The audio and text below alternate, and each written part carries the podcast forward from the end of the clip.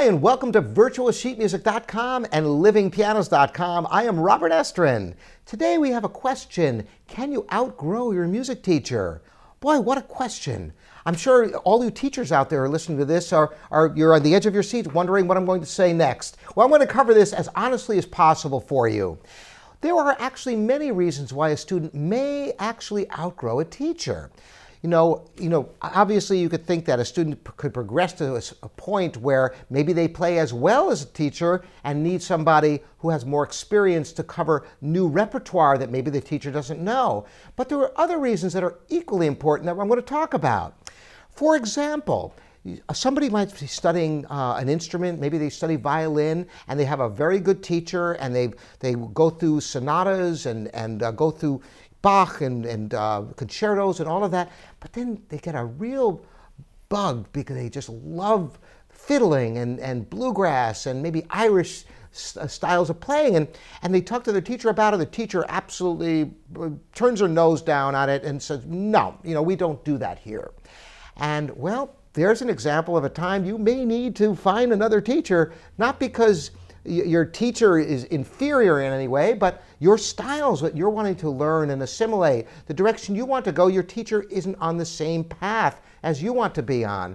It could be of anything. Maybe you're more interested in jazz or sight reading or show tunes or composition. There are a hundred different things, and maybe the teacher you started with was great to get some foundation, but now you're moving in a new direction. You know enough about music to know you need something different, and you want to seek out a different type of teacher. But the first thing I spoke about of actually outgrowing your teacher, it's a sad fact that there are many teachers out there who, when they get a really good student, they are so proud of them, they want to show them off, that they don't let go of them when it's time for them to go to another teacher to work further, to get a different perspective, and perhaps work on repertoire that they don't specialize in.